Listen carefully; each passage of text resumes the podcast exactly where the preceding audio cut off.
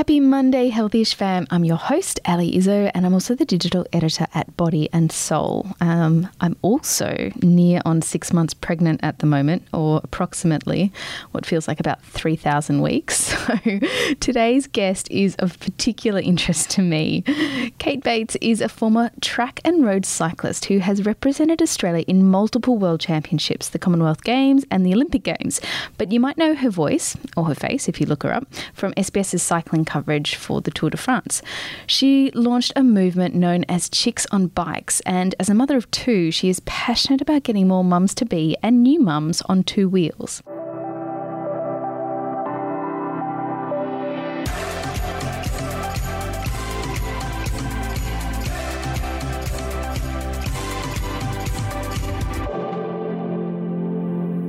Bates, welcome to Healthyish. How are you? Yeah, great. Thank you for having me. No worries. Thanks for coming in. Now, you are a huge advocate for women getting into cycling as a sport, but also just as a means of non competitive exercise as well. Why is that? Well, I'm I love cycling. I'm a you know, big passionate believer in the value of cycling, not only for physical health but mental health. I had a great career in the sport, and since I retired, I think I've had so many life transitions that I've realised how beneficial cycling can be in so many ways other than the sporting aspect. Mm. Um, you know, so for me, I've got two young kids. I'm home a lot. Uh, I can't go out and do the racing style I used to be, and I wanted to find a way uh, to connect with the cycling community. And I found that there's a lot of of women who through different journeys of their life feel quite isolated mm. and they mm. want to belong to a community. Uh, and so Chicks Who Ride Bikes, uh, which is our community platform, it does that. It brings women together. And, you know, we try and drag people onto bikes as best we can. But we've got a lot of people who are lifetime devotees uh, to bikes and some who are new. Yeah, right. So, what is it about cycling and women? I thought this was interesting who are maybe pregnant or have just had a baby. So, in that kind of like really transitional period of their lives where a lot of other exercise this are just off the table. Like I'm saying this as I sit here and I'm six months pregnant. I can't do anything. What is it about cycling that is so good for that? Well, I guess we've got to kind of break cycling down into in real life cycling out on the road versus kind of indoor cycling mm. on a platform, virtual platform like Zwift. Mm. So the outdoor stuff, I think that can be pretty intimidating, whether you're pregnant, postpartum, or for any lady at all. Mm. Um, but indoor cycling, it offers huge benefits. I mean, firstly, you can control the effort. So you know, as a pregnant lady, everyone's mm. talking about exercise, but keep your heart rate down. Like it's it's quite stressful.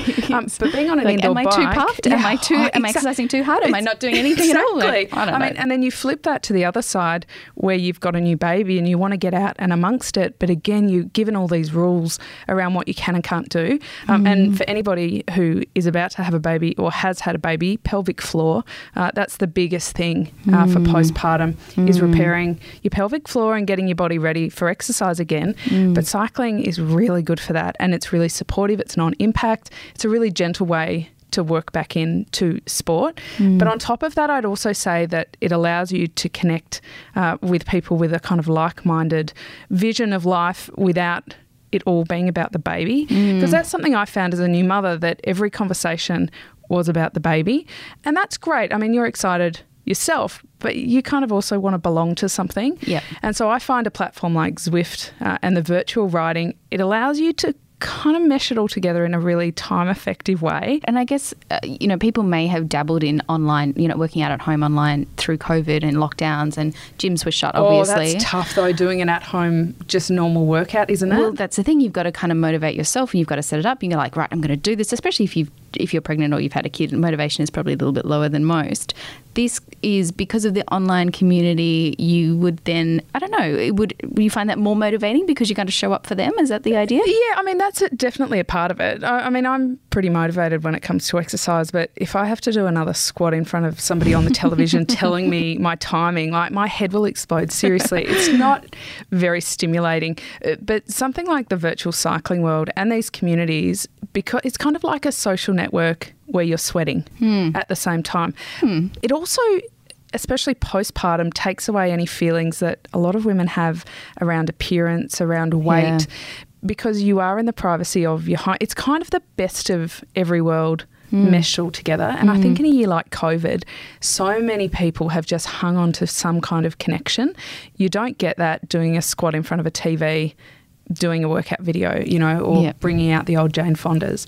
Um, but, but on a platform where you can chat either via video if you're really keen, by, by voice or by text, is actually a really good way to do it. Mm, and that is what Chicks on Bikes is about, right? So you run this kind of like community platform for lack of a better word but basically it's a there's a great facebook page and people get involved and as you said it's about education and empowering women to kind of get out there on the road in whatever way they want to.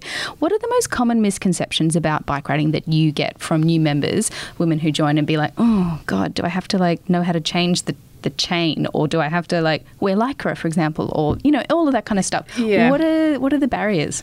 I think safety is definitely a big part. Like if you're not confident with how your bike works, then inherently you just stay away from it. But also, people also think of the whole MAMIL thing. Do they have to wear lycra? No, you can ride your bike in whatever the heck you want to ride your bike in. Quite You frankly, yeah. I mean it's pretty tough in high heels, but if you want to, You could do it. You could, yeah, you could totally do it. Uh, and I think also a lot of women think it's really hard. You know, they, they might see the Tour de France on the television and go, wow, they're athletes, they go so fast. But cycling isn't just about the sport part. It's not only the elite Tour de France and all that sort of stuff.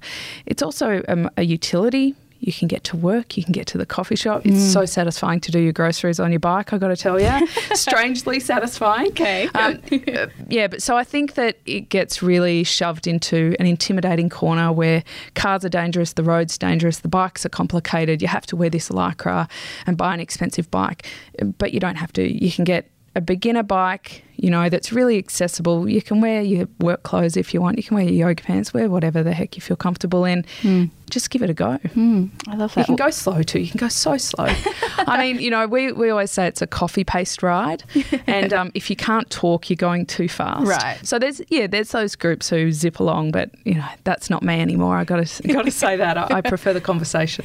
well, thank you so much for joining us today. That was really enlightening, and um, all the the links to um, Um, Chicks Who Ride will be in the episode notes too. Oh, thanks, Alison. No worries. I hope that Kate gave you some inspiration to grab your bike and get on it, whether you're pregnant, have kids, or just looking for a new form of exercise. If you enjoyed this chat, we'd love you to share it. Simply take a screenshot of you listening on your preferred podcast platform and share it to Instagram, tagging at body and soul underscore AU. Until tomorrow, fam, stay healthy-ish.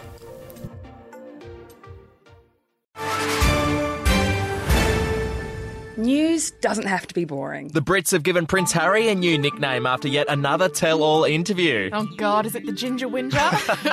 Let the team at news.com.au get you up to speed each day with their podcast, From the Newsroom. A couple were busted joining the Mile High Club. Well, I guess they can't fly Virgin anymore. Politics, sport, red carpets, royals. Get all the goss in just a few minutes. Follow From the Newsroom wherever you get your podcast from.